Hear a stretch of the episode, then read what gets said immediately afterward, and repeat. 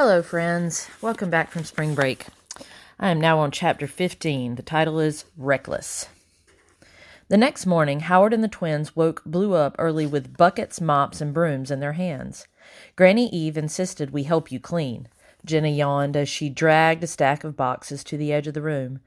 I don't know why it couldn't have waited until after lunch. It wasn't a terrible job, especially not with the company. And after half an hour, Granny Eve brought up two plates filled with biscuits and fig preserves. One plate for Howard, she said, one for the rest of you. And I hope you enjoy it because it's the last of the groceries until someone picks up more.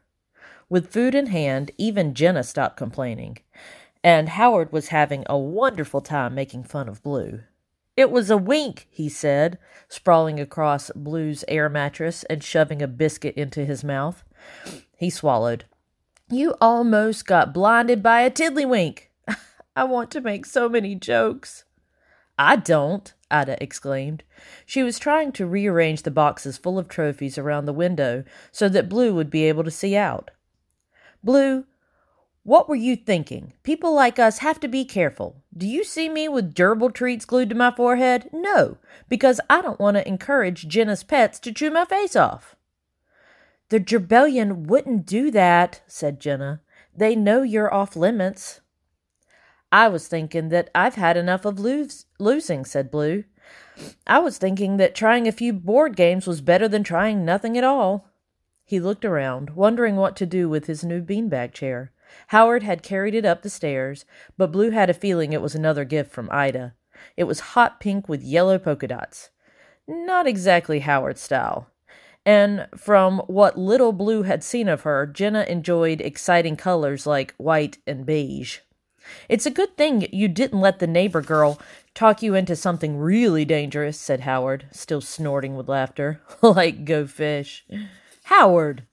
It's fine, Ida. Blue hauled a box labeled A. Montgomery out of the way to make room for the beanbag. It was a box he'd been careful not to open. The A could have stood for a lot of Montgomerys, but Blue thought the handwriting looked familiar.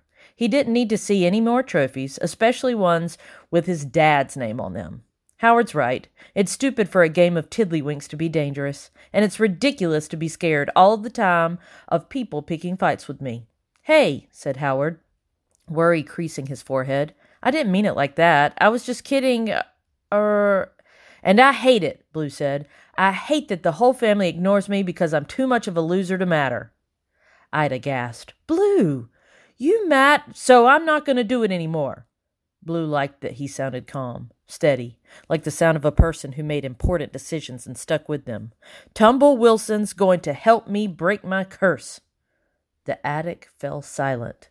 When Blue looked up, he saw that even Jenna was eyeing him with a worried expression on her face. Whoa, said Howard. Back up. That's not a good idea. It's the only idea that makes sense. No, said Ida, shaking her head wildly. No, it's a horrible idea. You're not going to do anything rash, are you? Jenna asked, because I'm pretty sure Montgomerys have tried to break their fates before, and I'm pretty sure we would ha- we would know if it had worked. Blue stared back down at the box, at that spiky letter A. Blue, said Howard, in the most serious tone Blue had ever heard him use. We all know about having parents who are cray. Complicated, shouted Ida. Howard rolled his eyes. Yeah, complicated. But you don't want to make things even more complicated by getting reckless. Blue rounded on them. Reckless isn't bad when you've got nothing to lose. Maybe if other Montgomerys had been more reckless, we wouldn't be in this mess. Ida looked faint. What are you going to do? I'm not going to be a doormat ever again, not even for fate.